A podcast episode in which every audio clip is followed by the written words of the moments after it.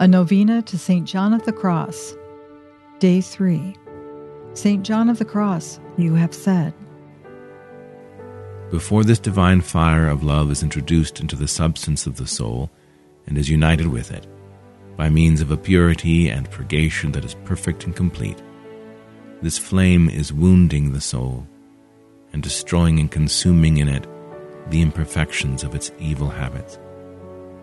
And this is the operation of the Holy Spirit, wherein He prepares it for divine union and the transformation of its substance in God through love. A prayer for peace from St. John of the Cross. O blessed Jesus, grant me stillness of soul in you. Let your mighty calmness reign in me. Rule me, O King of gentleness, King of peace. Give me control, control over my words, thoughts, and actions, from all irritability, want of meekness, want of gentleness O dear Lord, deliver me. By your own deep patience, give me patience, stillness of soul in you. Make me in this and in all more and more like you.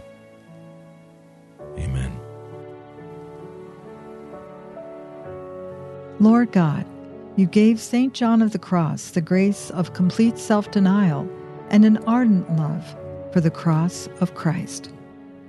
Grant that by following always in his footsteps, we may come to the eternal vision of your glory.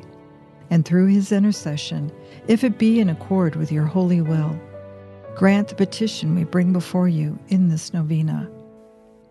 We ask this through our Lord Jesus Christ, your Son, who lives and reigns with you in the unity of the Holy Spirit, God, forever and ever. Amen.